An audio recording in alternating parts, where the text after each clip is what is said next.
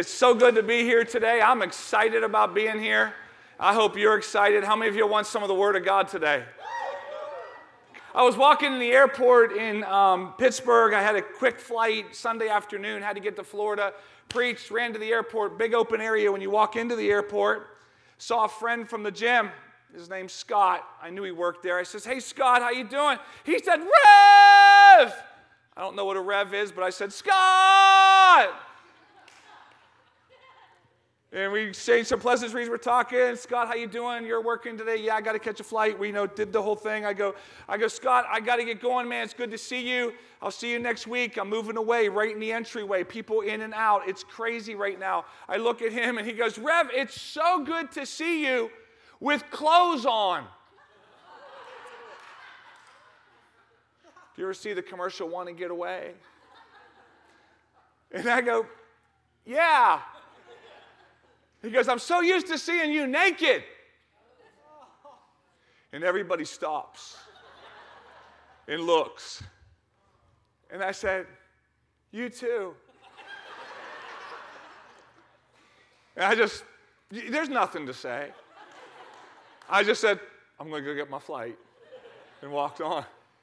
See, I know Scott from the gym.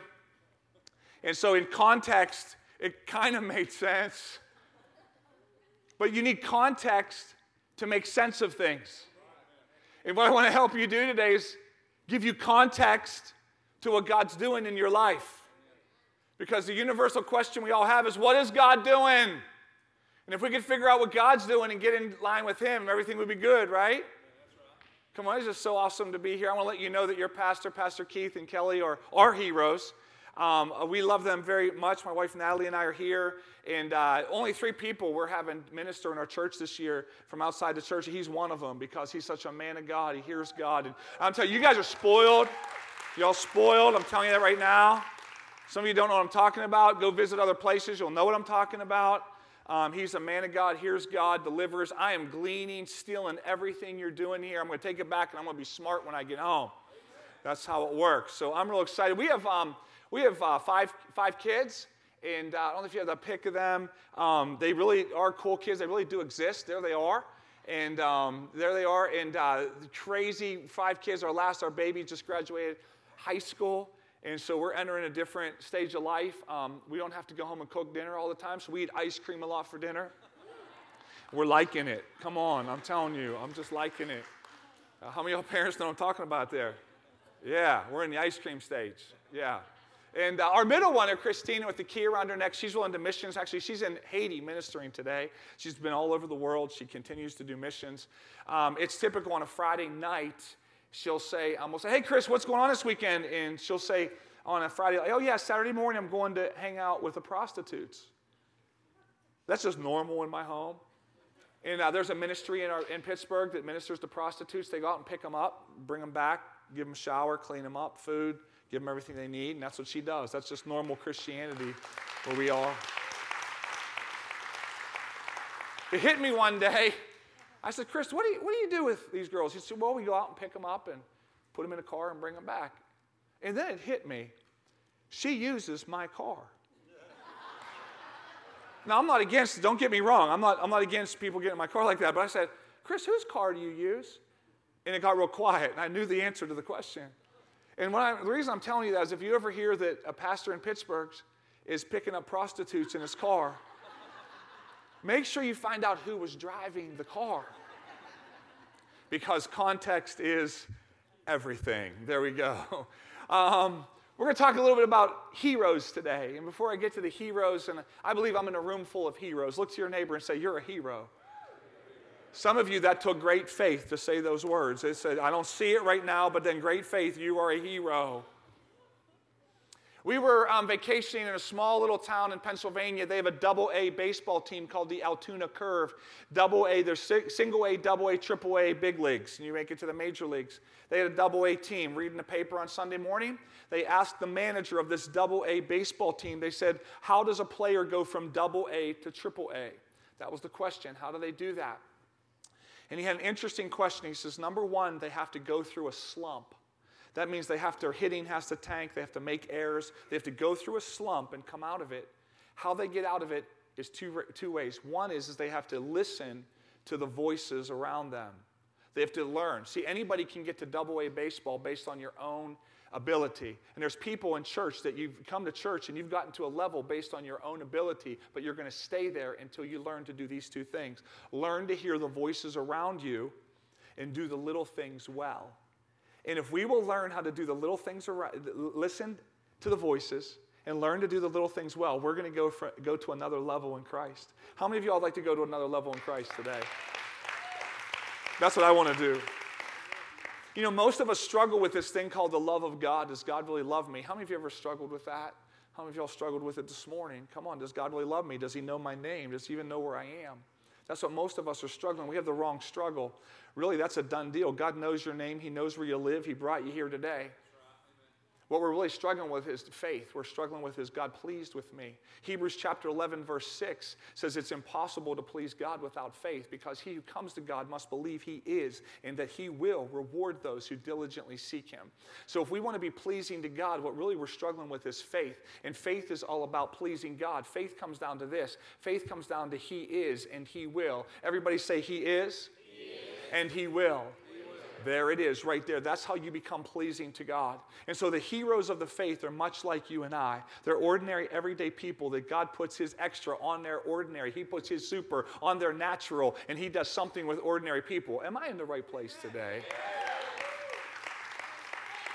And so I want to take a snapshot and look at this man named Moses. How many of you ever heard of Moses in the Old Testament? Okay, Big Mo. Big Mo had a wife named Zippy Zipporah.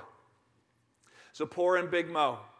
Now, we, we, we, read about Moses in, in the book of Exodus, in, in, in the Bible. Out of all the books in the Bible, there's more miracles recorded in Exodus than any other book of the Bible. It's mainly about Moses and mainly about what he did.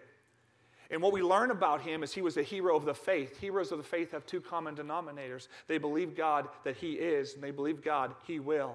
And if you want to be a hero of the faith, those are the two things that we're going to need, just like Moses. Now, it's easy to come to church like this and we look around and we look at the people to our left and our right and our front and our back. We look at all these holy people up here. And man, the worship team was rocking. I just loved it this morning. I love the presence of God. You guys are spoiled. And 12 of you are clapping when everybody should be at least throwing up something right about now. Come on. Come on, you're spoiled. Take it for granted. That's better. Yeah. So, Moses, we look around and we think everybody's perfect. Don't you think everybody else has a perfect life? They have the perfect little kids. Don't you ever pull up behind a stoplight and you, you, you get behind a minivan in that little minivan with all the stick people on the back. Do you ever know the minivans I'm talking about? And there's the mommy and the daddy and the three little perfect kids with the little perfect doggy and kitty. Do you ever see what I'm talking about, those little stick people? Don't you just want to rip those people right off the back of their minivan? Come on, say you pull up there and you're having, you're having a bad day. You look, say, I'm going to rip that off. And if they, and I'm telling you, if, this light goes another time, I'm going to ram them right in the back of them right now because those little stick people are irritating me because they look so perfect, right?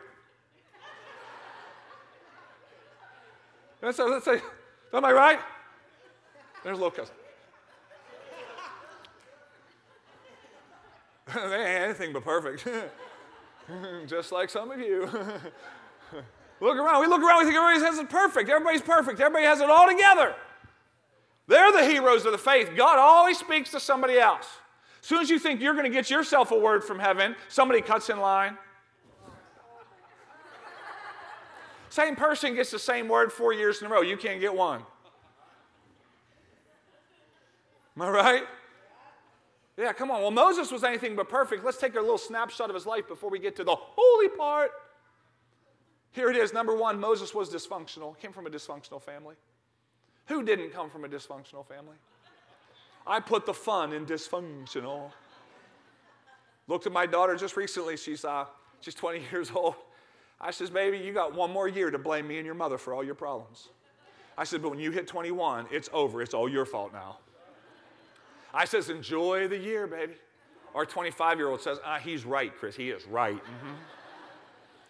No, Moses came from a dysfunctional family. Before he was even born, there was a decree by the most powerful ruler of the world to destroy and kill him.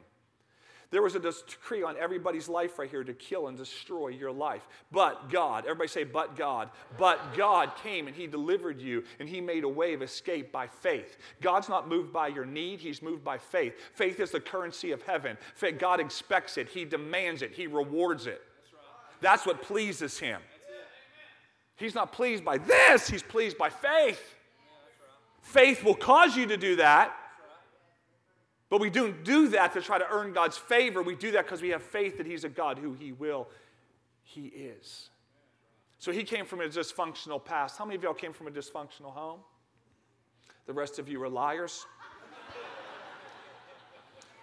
Number two, he was raised in an ungodly situation. He wasn't raised in the things of God. He was raised in an Egyptian home, five years old till his mother. Then he ran on to the, the Pharaoh's daughter, and he, lived in a palace. She raised him ungodly atmosphere. How many of you were raised in an ungodly atmosphere? How many of you were raised with an ungodly education? Okay. Next was he killed an Egyptian. He killed somebody, major failure. How many of you have had failure in your life? See, every time you go through failure, every time you go through a slump, God is setting you up to go to another level. See, context is everything. You see a slump, God says another, God sees another level. So you got to see that. See, every time you go through a slump, God's setting you up. So he was a failure. God's not, God's not ruled by your brokenness. He's not ruled by your failure. He's ruled by who he is. That's what faith really is. Next thing is, is Mo, Big Mo goes 40 years in the backside of the desert taking care of the woolies taking care of sheep, taking care of his father, father-in-law's sheep. That's all he does is take care of sheep 40 years. Backside of the desert, he's grinding it out. He's working. He's putting a little bit of money in his IRA, counting the time till he can retire. He got himself a couple kids, a wife. Zippy Zipporah is making him dinner at home, making him some fried catfish and cornbread. That's what she's doing right now.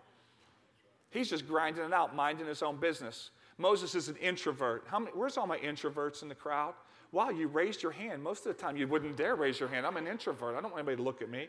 So, all the extroverts point to all the introverts. Oh, yeah, now you really did it. Now you really got them upset. God is not ruled by your personality. God's not looking for a personality type, He's looking for a spiritual people. So, the five things that we see here is this is, is that God's not ruled by your dysfunction. He's not ruled by your ungodly past. He's not ruled by your failure. He's not ruled by leaving you 40 years in the backside of the desert. He's not ruled by your personality. Who qualifies to be a hero right about now? See, God has been setting you up this whole time. God has been setting you up for a turning point in your life. Stop looking at your past. Stop looking at those things and let's look to God. Let's pick it up now. Let's jump into Exodus chapter 3. It's about to get good. Nudge your neighbor, say it's about to get good. Okay, some don't fall asleep. Okay? We all still good? I'm having fun. So, Exodus chapter 3, Moses is minding his own business. He's grinding it out 40 hours a week, doing what he does. How many of you guys out there can relate to that? You're just grinding it out, trying to make a living, trying to, you know, trying to get the bills paid, trying to do all these things. God's not ruled by your lack either. Just remember that. God's not ruled by what you don't have, He's ruled by faith. I love the exhortation about giving today. Look, I tell people all the time, people come to me and say, Pastor, I don't have enough. I said, Well, who does? Right? People come to me and say they bring me their finances. I mean, they're jacked up. They don't have near enough. They are so far behind, they'll never get ahead. I said, Well, you might as well go ahead and give 10% to God because you are done on your own. God's like the only hope you got right about now. No, I'm serious. When you get to the bottom of you, you get to the end of you, you might as well just go ahead and give it all to God. See, most Christians go their whole entire life and never get to the point where they live by faith and know what it's like to give it all away. I know what it's like to give it all away. I feel bad for people that never get to that point where they ain't got nothing but God. Problem is, in America, we got too much. And this is the way God interrupts us right here. Verse 1, chapter 3 Moses was tending the flock of Jethro, his father in law, priest of Midian. He led the flock to the back of the desert, came to Horeb, the mountain of God. You, can I ask you a question? Why did you come here today? Did you come to the mountain of God? Did you come? Like, see, you don't come to a church like this because you want three easy steps because there are no three easy steps with God. You came here today, many of you have come, you came once, and something got ignited on the inside of you. There's something churning on the inside of you that you want more. Am I at the right place today? See, you don't come, listen to me, you don't come back to a church like this because you want it easy. God didn't save you to give you your best life now. My best life's coming when I get to heaven. I'm going to stop living and saving up for my last 10 years on earth. I'm living for the first 10,000 of eternity. That's what I'm living for. See, see we, we're looking now, and I'm not living for now. We came here because we need a word from heaven. We came here to the mountain of God today. I didn't come to get a cool teaching. I didn't come here to impress you. Because, quite frankly, there's a lot better preachers than I am. You can, get, you can log on the internet and get that. I came here for a joint experience with God today. I came to the mountain of God. And in verse 2, the angel of the Lord, some people say it was Jesus. Some people say it was an angel. I don't know. When an angel shows up, I don't ask for ID. I just say, Yes, angel. Listen, when angels show up, you don't say, Excuse me, do you have, you have identification? No, an angel shows up, you say, Okay. Most, most of the time, the first thing the angels say is, Don't fear. Mm-hmm. You got to go home and change your pants after you see an angel. That's about it.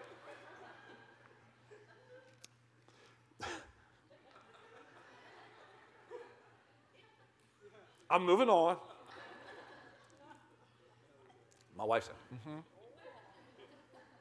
And so, angel person shows up in a flame of fire from the midst of the bush. He looked and beheld the bush was burning with fire and the bush was not consumed. Moses said, I will, I will now turn aside and see this great sight. Why the bush does not burn. He's going to see burning bush is no big deal in the desert. Bushes are on fire all the time. This one was on fire and it wasn't burning. So he turned aside to look. And God has burning bush moments in our life all the time. God has a burning bush moment right now in your life. This is a burning bush moment. You have them early in the morning. I have mine early in the morning. I'm telling you, when you get around a burning bush moment, how do you know you have one? Have you ever been around a campfire, fire pit? Have you ever been around a campfire? Has you ever noticed the, smell of smoke gets on your clothes? Gets in your hair? You know what I'm talking about? It gets everywhere, and you can't shake it. You go to Walmart, and everybody's going, Where have you been? You've been, you've been around fire. You need to and take a bath. See, when you get around a burning bush moment with God, it gets on your clothes, it gets in your hair, it gets in your eyes, it gets on you. You can't shake it. See, I had me a couple burning bush moments with God. God challenges me in the morning Rick, you don't have faith. I'm about to take you and I'm about to accelerate you. That's a burning bush moment. I got it on my clothes, I got it in my hair, I got it in my eyes. I can't shake it. When I was 15 years old, I had a moment with God where I, all I knew was God was big and I was little. That was my prayer God, you're big, I'm little. I said that before Veggie Tales were cool. I says, God, you're big and I'm little, and if, if you'll take me, I will serve you all the days of my life. That was my prayer with God. I says, God, I'm yours. I just knew He was a big, awesome God.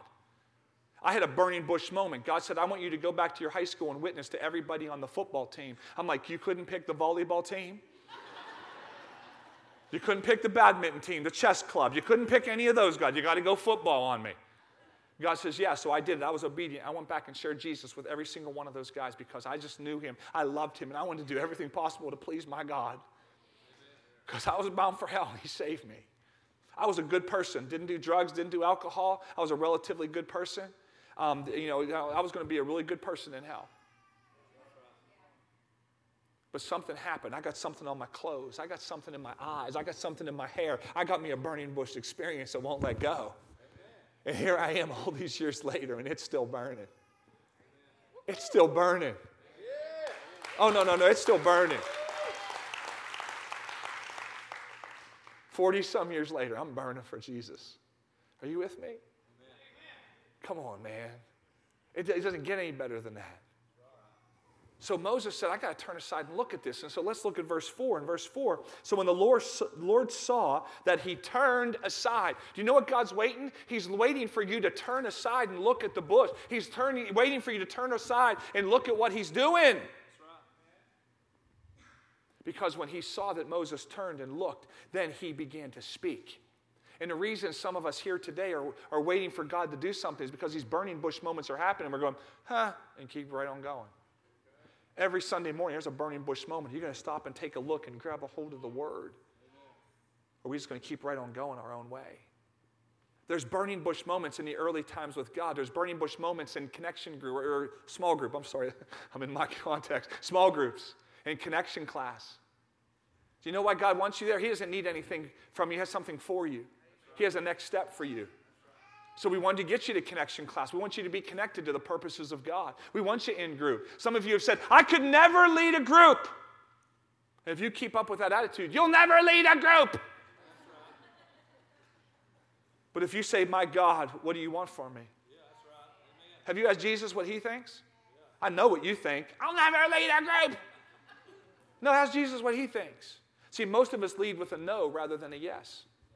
Every mission trip that's offered in this church, I want you to start signing up for every one of them. No, I want you to go until God says no. Oh, there's reasons He doesn't want you to go. No, I'm serious. There's reasons He doesn't want some of you to go. So about 90% of you will say, Nope, I'm not going, and that's God. But the problem is, is most people won't even ask the question God, what do you want?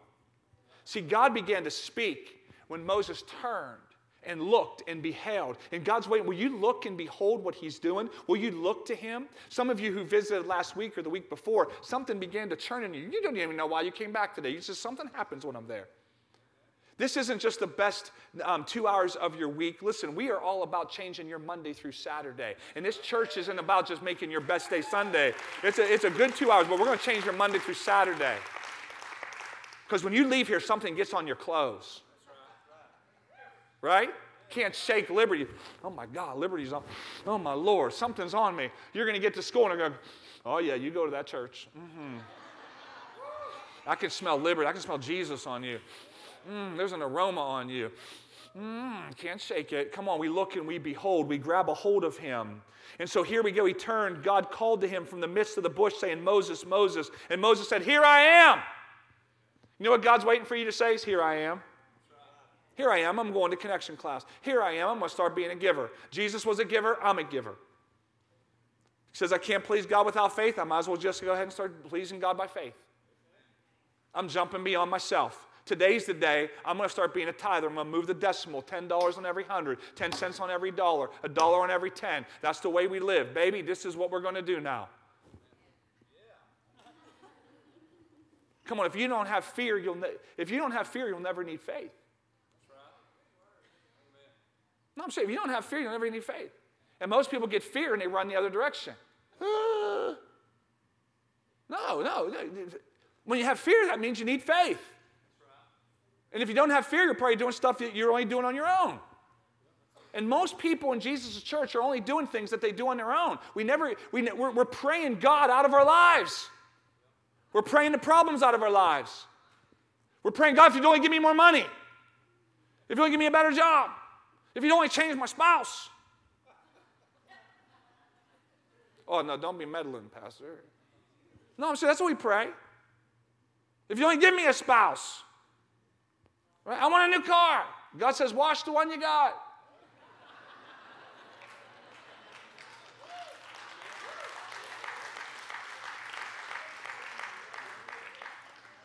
Come on, I want a new spouse. God's about to answer her prayer and give her one because He's going to change you from the inside out. Are you with me? I'm having fun. I just believe it's the word of the Lord for you today. You determine if it's a word from the Lord. Everybody who comes, from, comes to church, you get a striped shirt and a whistle. Everybody becomes a referee when they come to church. You determine if it's God's word or not. And so God, Moses said, Here I am. And then he said, Do not draw near this place. Take your sandals off your feet, for the place where you stand is holy ground. He says, I'm the Lord your God, the God of Abraham, Isaac, and Jacob. He had a moment with God where he kicked off his shoes, his nice white shoes. When's the last time you had a moment with God that demanded you take off your shoes and you hide your face? When's the last time you got alone with Him, just you and Him in the early morning? People say, Pastor, why do you get up early morning and pray to Jesus? I said, because I want to get to Him before He has to listen to all your stuff.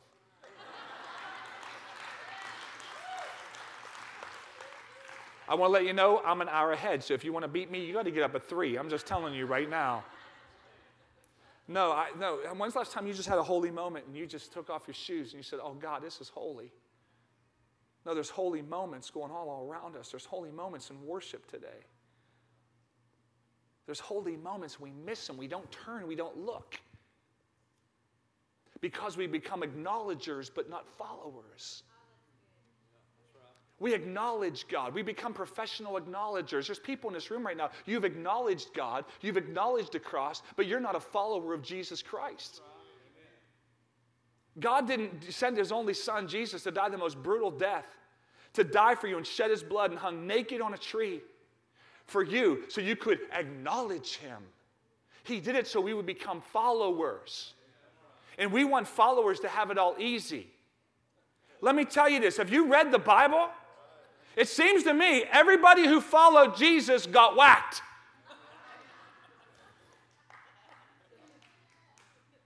No, I'm serious. Read it. Only one didn't get whacked. They put him on an island by himself till he died. Oh, that's much better. No, I'm serious. We say following Jesus, but the when's the last time we just had fear and awe of Him? Where God, I just want to be a follower of you. I don't want to acknowledge you. And most of us come to church and we treat it like the average 10 year old treats a shower. Goes in and puts the water on and leaves it on and rubs his hands in it, turns it off and says, Yeah, mom, I got a shower. No, he acknowledged the water was on, but he didn't get in it. And that's what the average person does in church. The, the spigot of heaven is open, it's pouring, his presence is here. We go, Oh, yeah, I got some water. Oh, yeah, I'm clean now. No, you're still stinking. It ain't the fire of God. No, you got to get into the fire. You got to jump in. Get into connection class. Get yourself to a group. Get yourself some foundation. I can understand the Word of God. We got to shake off that dysfunction, shake off the failure, shake off all those things. I'm on holy ground right about now. That's what I'm on right now. I'm on holy ground. That's where I am. This is a holy place. And if God can't mess up my Monday through Saturday with His Word, then He must be pretty small. God, here I am, come. And so He said, Moreover, I'm the God of your father, the God of Abraham, Isaac, and Jacob. Let me just tell you, all you younger people here in your 20s, where's all my 20s? Where's all my millennials? Where's all my like digital people? Yeah. Yeah, come on. You hear all these stories about the God of Abraham and the God of Isaac and the God of Jacob. God's about to be the God of your generation. I'm prophesying it to you right now. I'm prophesying to the younger generation where all of you right now, and, and, and all of us, all of you, Abraham generation, where's you at? Come on, where's all my over 50s, over 60s? Come on. Our job now is to make sure that the younger generation hears God and obeys Him. We're not the rule keepers we're the facilitators of the move of God. We belong to a movement that began 2,000 years ago. The leader of our movement, Jesus, gave his life for this movement. We're here to keep going what he started. And so God is about to become the God of your generation. He's speaking a fresh word, He's speaking something to you today. And those that are still alive of the Abraham, Isaac, and Jacob generations, we get some too. Come on, isn't that good?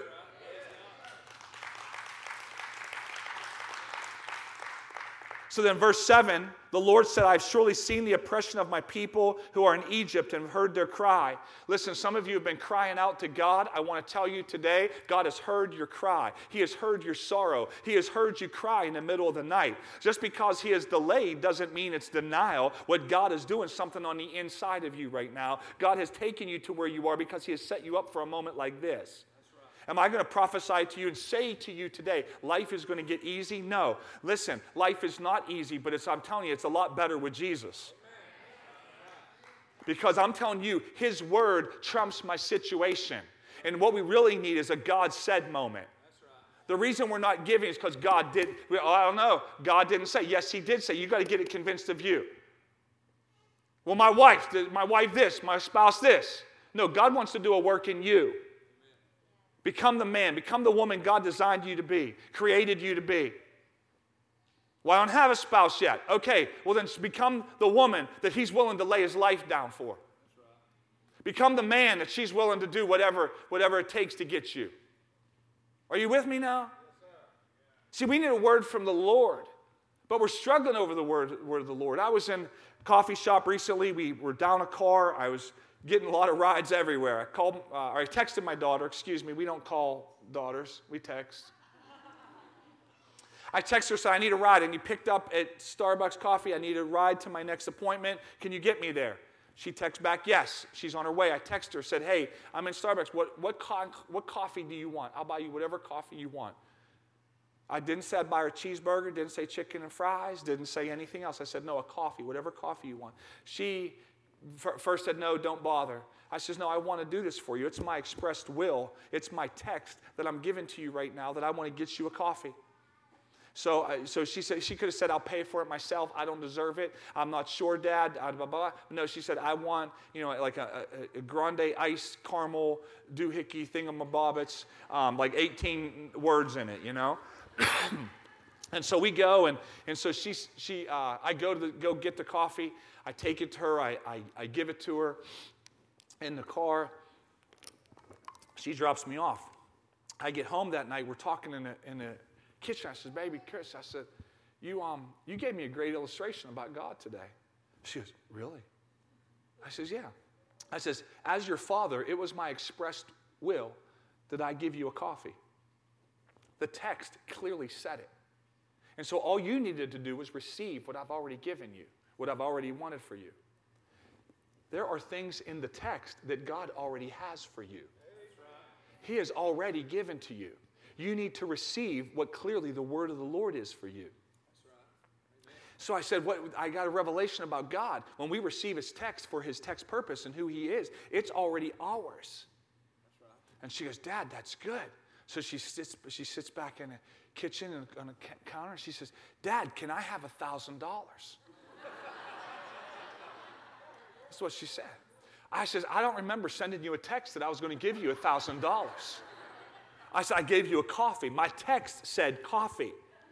Now you can go ahead and ask for the thousand dollars, but I made it clear what my text meant and what my expressed will is. See, what God's expressed will is for your life, you need to receive. And we need a word from heaven. That's what we need because His word trumps my situation. His word trumps where I'm at right now.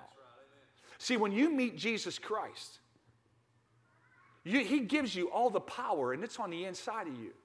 How many of y'all have a, have a, have a cell phone? iPhone, some kind of phone? Yeah, most of y'all.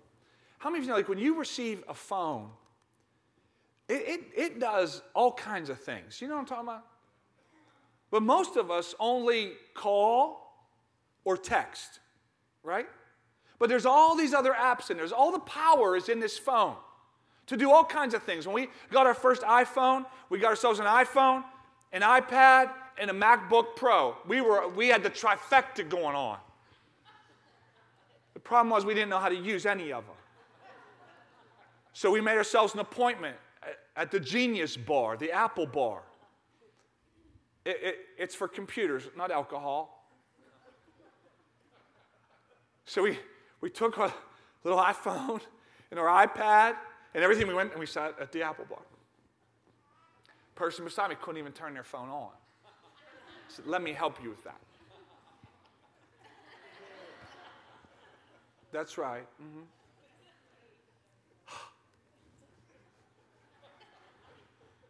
Until Mr. Genius came over and started the class. And then Mr. Genius says, okay, turn on the phone. Got that. This is how you start working the phone. I mean, it took like five minutes and I'm lost. I'm like, lost. I'm like, what? Huh? What? What do you mean? You mean it can do that?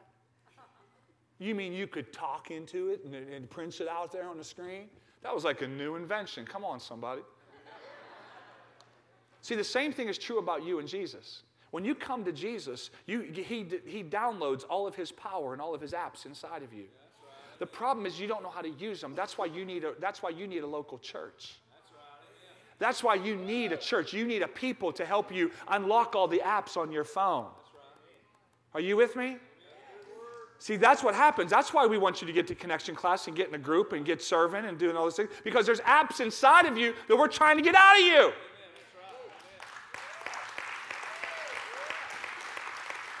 And some people are like, I, I just want to make a phone call and text. That's all I want to do. No, learn the apps. Come on, learn. Let's glean. Let's grow. Is there anybody, any couples in the house that like one another, getting married, you're engaged or you're or married or anything like that? Any, any couples in the house that like one You, you raised your hand first. Stand up. You, do you like, you guys married? You're married. Wow, that's pretty good.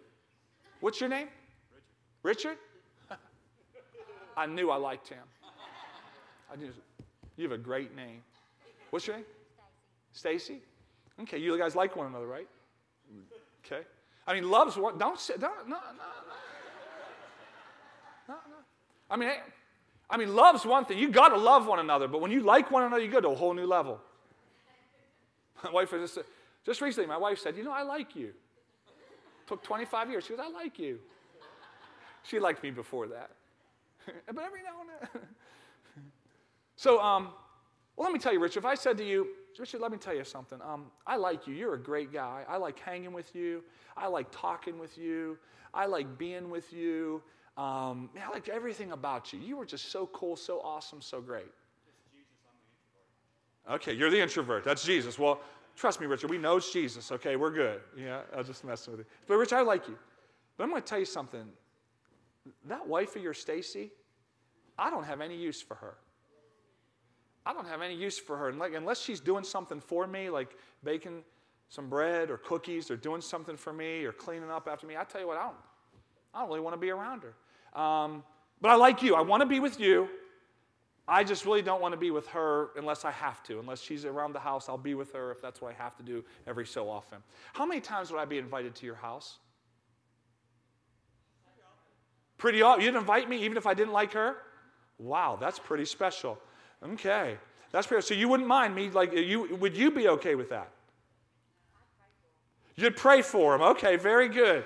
Very good. So, so you say it would be okay if I'd come around, okay? But, but I, I, I'm looking at you and saying, I don't have any use for that woman. I don't even like her. You're still good with that? No, I just said I don't like her. I never will. I'm telling you that right now. No, you don't understand. I ain't never going to like her. You love her so much. I'm going to have to learn to like her. There it is. I'm going to need to learn to like her. You got it? Very good. Let's give them a big hand. Thank you very much. They like one. Very good. Now, Richard's much nicer than Jesus, let me tell you that right now. But let me tell you what happens all the time. We meet Jesus and we like him. I want to be with him. I want to hang out with Jesus. I love Jesus. I want every word from him. But what we do is we look at his church and we say, I have no use for the church. Now, Jesus will say, You can still come around. Jesus will say, You can still come be with me. You can still say, You know, come, I'm going to pray for you. But how many of you know I'm, I'm not getting the blessing of the whole relationship here? See, many of us do that with God and His church. We say, I like Jesus, but I don't want His church. And God, we come as a, as a package. Jesus and the church are, are one the bridegroom and the, and, and the bride. Are you with me? And so Moses has this moment with God, and God gives him an assignment. See, when you get with God, your problems get small and He gets big. Your story gets smaller and his gets bigger. God is writing a story in Arab, Alabama. God's saying, Do you want to be a part of the story? That's what he's saying right now. But the problem is, is we have excuses. How many of y'all can relate to excuses? How many of you know we have struggles? Yeah, we have lots of struggles. Come on. We have lots of struggles going on in our life. Let me tell you Moses' struggle. The first one he said is, Who am I?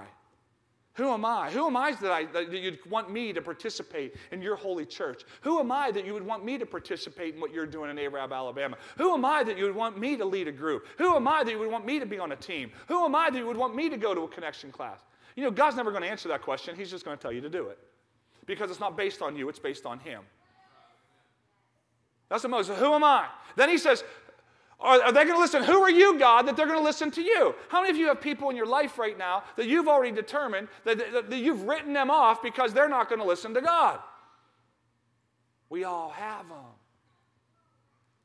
And we say, God, who are you? And God says, I am that I am. And then they say, then we say in our struggles, the same thing Moses says in chapter 4. Moses goes on to say, I can't speak well.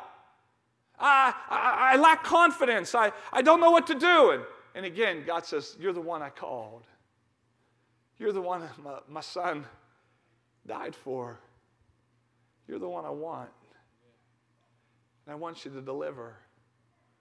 I want you to go forward and deliver. And heroes of the faith have the same common denominator He is, He will. So therefore, I'm just going to obey God and let Him take care of the rest. See, many of us, we conceive an idea, we just have a difficulty with delivery. See, how many of y'all know that conception is easy, delivery is difficult? No, conception is easy. Actually, it's kind of fun. but delivery is difficult. That's why you need faith. Because in the delivery of what God has put inside of you, you're going to want to give up. Come on, ladies, am I speaking to you? How many of you ladies out there said halfway through delivery, I want to give up? Come on. I'm done with this. How many of you know you ain't done with it until you're done with it? Am I right? But what we need to realize is what God's doing. Stop trying to feel your way into commitment and commit your way into feeling. We're trying to feel it so we'll commit. And what God's saying is just go ahead and commit and then you'll feel it later. That's what He's doing right now.